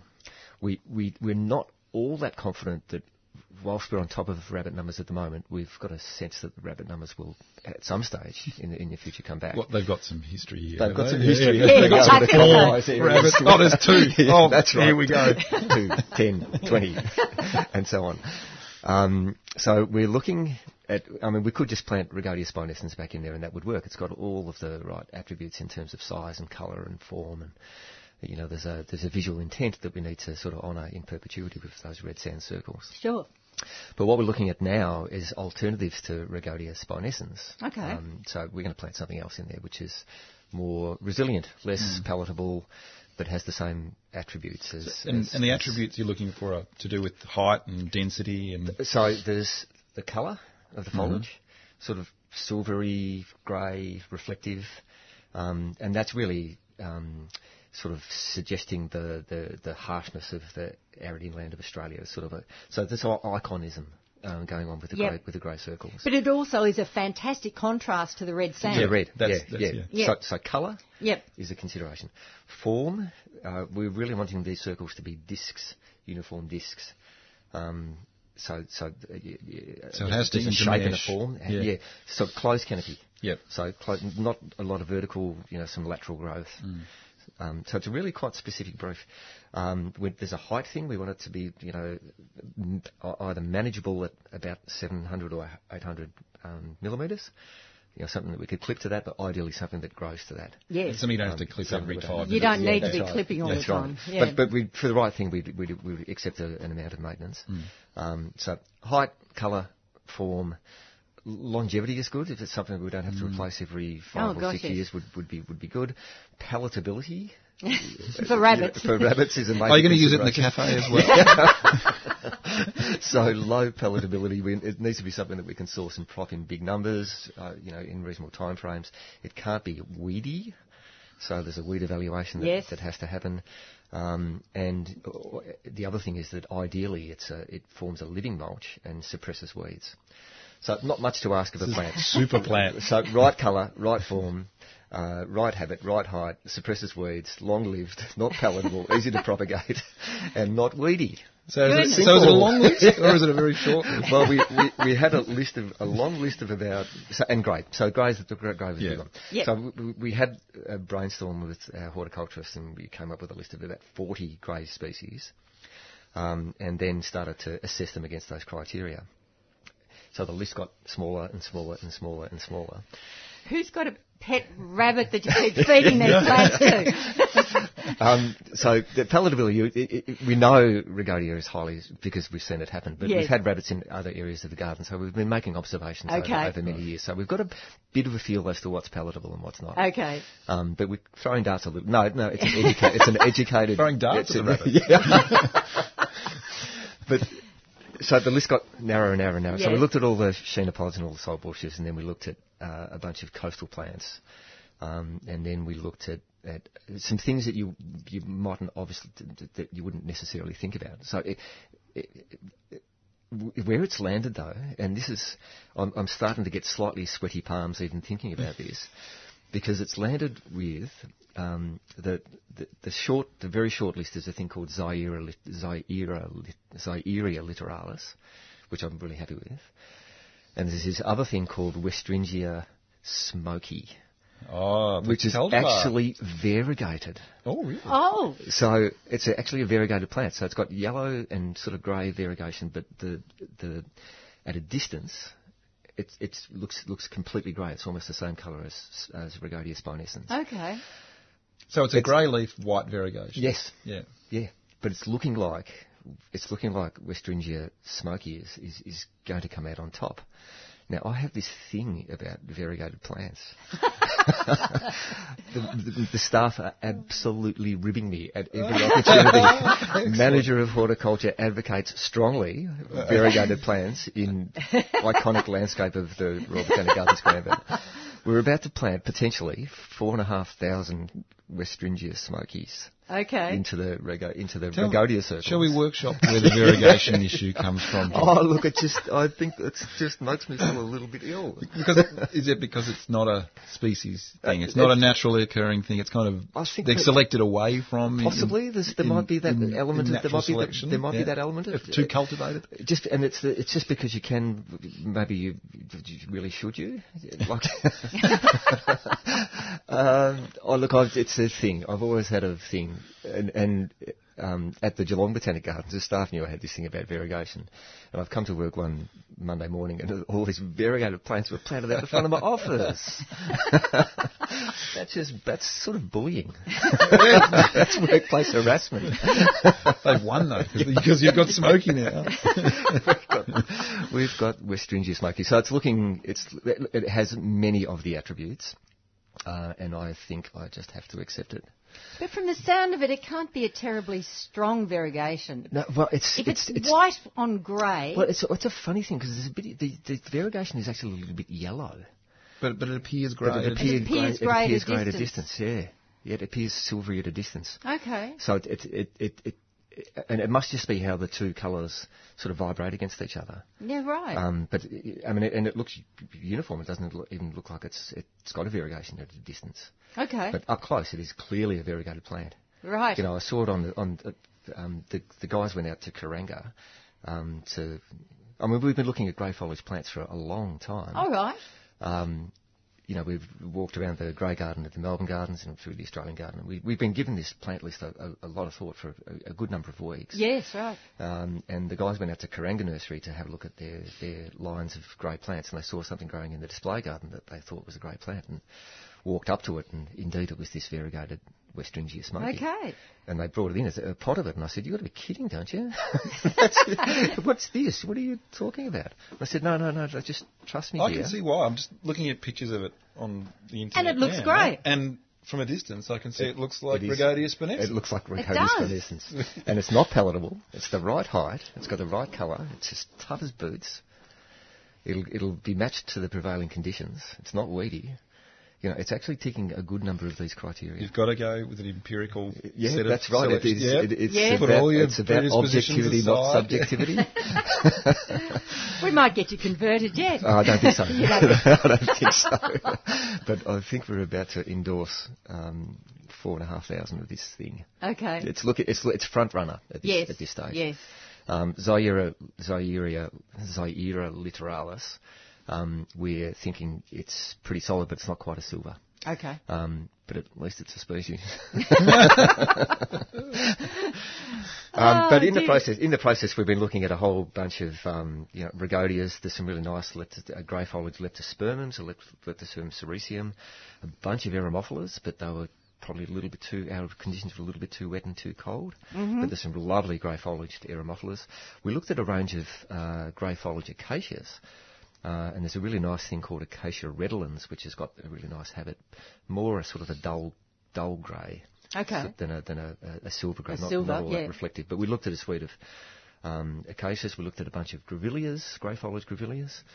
Um, uh, uh, we also looked at grasses. You know, some of the coastal forms of Poa poiformis. Ah, Oh, yes. Some really I've I've got got some some of that in my garden. the- the blue one. beautiful. It's Yeah, lovely. the blue Yeah. form. It's a beautiful thing. It is a gorgeous thing, and, and also some Lamandra rubiginosa confertifolia forms that are really quite grey. Okay. Um, so we looked at all manner of. How of- did the, of- those strappy ones? They don't sound like they were going to fit the brief. But 'Cause- they, not not exactly, but they could have because the, the, the circles are actually reflecting Triodia hummocks in in i- Okay. a- arid inland Australia. So these circles of, of porcupine grasses or Triodia Okay. grasses, you know, almost perfectly spherical Yep. um, hummocks of, of grasses. So they're actually they're the, you know design sense they're reflecting the the hummocks of inland Australia. So a grass could work. well, I was thinking of do you know the conostylus? Mm, Conostylus was on the list. Yeah, Yeah. because very silver, but I would have thought not quite as shapely enough. Uh, not pot- potentially not. Hmm. There was some interesting lamandras, some lamandra glauca, which are Hmm. really quite blue and reflective. Uh, so, so yeah, we looked at all manner of things, and it's landed at Westringia smoky, or it's front runner. It's front runner. It's front runner at this point. yes. Is it, so it's a Westringia fruticosa. Fruticosa. Yeah. yeah. we it's can a just call fruticosa. it that if you like. We could. we If could. it makes you feel better. Look, it would actually. Thanks for workshopping that. That makes me. So yeah, but my, the staff are having a lot of fun at my expense I bet they are. at this point in Yes. time. But the main thing is, um, it looks like you're going to be able to solve the problem. Yes, indeed. Yes, indeed. But, but it, it, th- and another l- sort of lesson learnt is that um, expect the unexpected when it comes to plant selection and stay open. So you know, it, it, Mm. don't it's sound a- that open, It's actually. a, no, I, look, I have to be, but it, it is a lesson for me that that I, that was the last thing that I thought would have been. Uh, on the on the selection, and it was one of the. In fact, it was the very last thing that came on the list Yes. And because it was just seen opportunistically. It's an example of um, how I mean we make all make plant selections. yes. Some But people we have make biases. we all have biases, and but we also it depends on knowledge. Here's here's an example where a lot of knowledge is embedded in that decision. Yeah. Oh, yes. A lot of decisions around planting plants in home gardens are made in the last three feet as they walk up. Sure. And Sure. and there's the there's the there's the, the continuum from one end to the one spectrum to the That's other. right. Um, That's right. And I think it's I think it's a great journey for people to go on from the three feet decision Yeah, yeah. to try and get to where you're at Yep. with that decision is how do I because that's going to be the mark of success for plants in our landscape and gardens. So that's that's right, the, and the, you can set some criteria that you want your plants to to, to, to meet. I mean, so many people just walk into a nursery, spontaneously buy, Yeah. pop it in to wherever there's a there's a a spare bit gap. of Yeah. a gap, Yeah. and then wonder, you know, why didn't that, well, maybe I've got black thumbs. 'cause Yeah, it well- always dies. Yeah, it always dies, or it, it, it- one's growing all the way over the path and I can't Yeah. walk past, and the other one's not doing any good, Yep, and yep. and and you don't get a, you also don't get a, a cohesion in the Mm. landscape. sure, You know, people don't think the bigger if you- picture in their own gardens. sure. So, so here's a bit of advice for people going into the, you know, looking at their gardens. If you're going to go to the garden centre, don't go there without any thought. Yeah. Maybe have one or two questions. Yep. For what colour do I want it to be? How big do I want it to be? Yep, yep. Um, it don't have to be as uh, well, No. go for it if you want to be as, Yeah, as that's- scientific as, as you guys have been at Cranbourne, but have a couple of questions and you're going to make more informed plant choices. Well, even if you just look at one garden bed at a time and maybe take a couple of photos Hmm. of that garden bed and and you know you can discuss the the soil and the aspect and how much sun it gets and whatever idea, when you yeah. go to the nursery and say you know I, I want this to somehow come together more Hmm. what are some suggestions you can make that would work in this bed and and and should I do a mass planting of something should I think about um you know, whole clumps of Hmm. different things, Yeah. and things, and, yeah. and and then repeating I always those have trouble plantings. with one plant. I Yeah. never know what Yes. to do with one plant. Yeah. I've Well, got to have if- I've got to have three as a minimum, otherwise I can't have any impact Yeah. with it. Yes, Uh, and that's about that putting Yeah. together and making a making it look like something. That's it's not right. Just, it's not just spots. that's Uh, right. And that's absolutely the philosophy at Cranmer Garden is to plant. We don't. It's rare for us to plant one of anything, so we plant in drifts. And- Yes. and, you start to get a little bit more. Well, not a little bit more, a whole heap more visual impact when you've got oh a, a gosh, dri- a yes. drift of it something. makes so much more sense. Yeah, like I- I, I could imagine a single Westringia smoky would be, you know, okay, but to see to see them on mass is actually going to be really. It's going to be very powerful planting. Yeah. Just to sort of see big on mass um, of, of this. Yeah, you know, it's really- gonna it's gonna bring that well the the designer's vision to life. Yes. you know, that- that's Yeah. what that's what it's doing. It's- Indeed. It's, a mechanism to get this great look. Hmm. Yep. So the I guess the learning is be open. Don't be a, a completely closed book. Try and park your biases. I'm, I'm just workshopping this for me. Yes, yes, yes, that's fine. You'll walk out of here feeling much better, John. a self-help variegated plant group. Start a Facebook. Yeah, that's right. um, but yeah, have some parameters that you're selecting species against. I think it's a really, Mm. I think that's a really good thing to do. Yeah. Yeah, It's- this has been a really fascinating um, Oh. e- exercise. I'm sure, Really yeah. has. A really, yeah, a brilliant exercise to have to work through. Yeah. Yeah. Yeah. Fantastic. Yeah. So next time you go to Cranbourne, so we're starting works on the Red Sand Garden in the next couple of weeks. So we'll be removing uh, the north line and all of the circles and sort of putting in some fresh sand and mulching. it. And I reckon there might be a, a, a, a lag in being able to propagate the, the numbers up. So.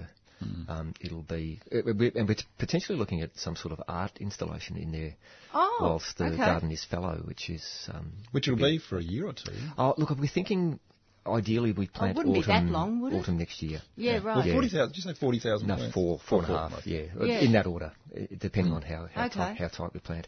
The nice thing about West Ginger is that they that they do have that lateral growth, particularly that form. Um, and we're probably only we'll plant it maybe 75 m- p- uh, metre centres, so Hmm. the number will probably be a little lower than that actually. Yeah. Okay. And they're quick, so And they're quick. it'll happen. Yeah, they're Yep. quick. Yep. Yep. So yeah. You know. While we're talking about plantings, um, and we've only got a few minutes, I might add, but I, I wanted to get back to um, you mentioned in, in passing about um, about one part of the garden where everything is planted in rows. Oh yes, the cultivar garden. the cultivar garden.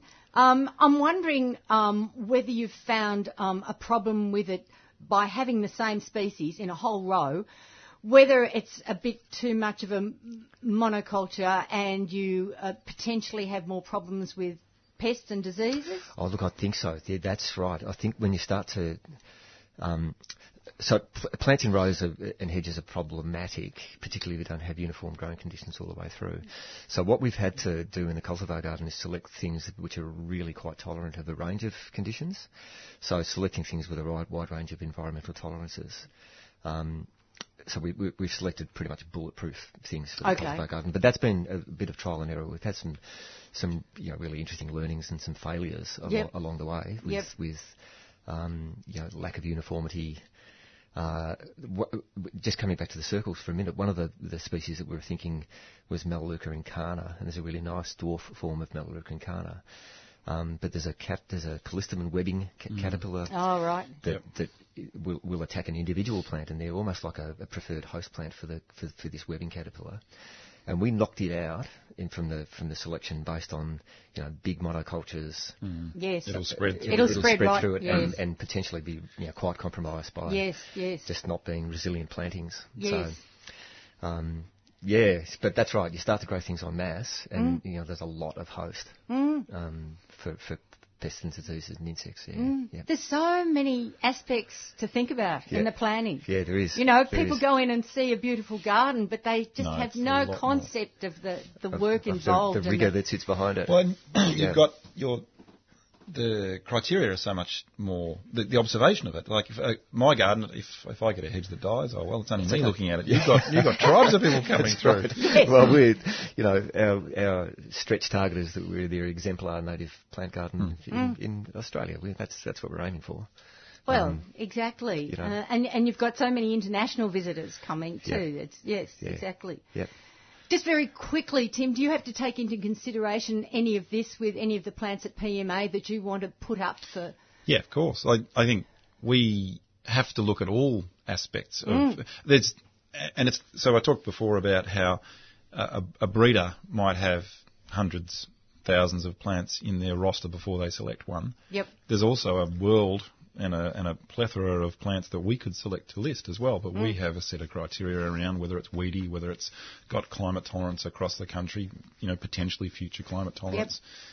And also whether it's commercial, you know, Yep. th- all those factors have to be brought into it. So, Exactly. yeah, there's there, and they're, they're a different set of criteria to to the Westringia Smoky, but Sure. they're- but they are there. But They they exist. are there. They have to Absolutely. be there. They have to be there. Yes. And it's I I think it's it's irresponsible for a um, someone promoting plants to promote something that's going to be a known problem. If it's got, a, if it's Exactly. got a known issue, we shouldn't Yep. be doing No. Hmm. it, and we aren't. Exactly. Brilliant.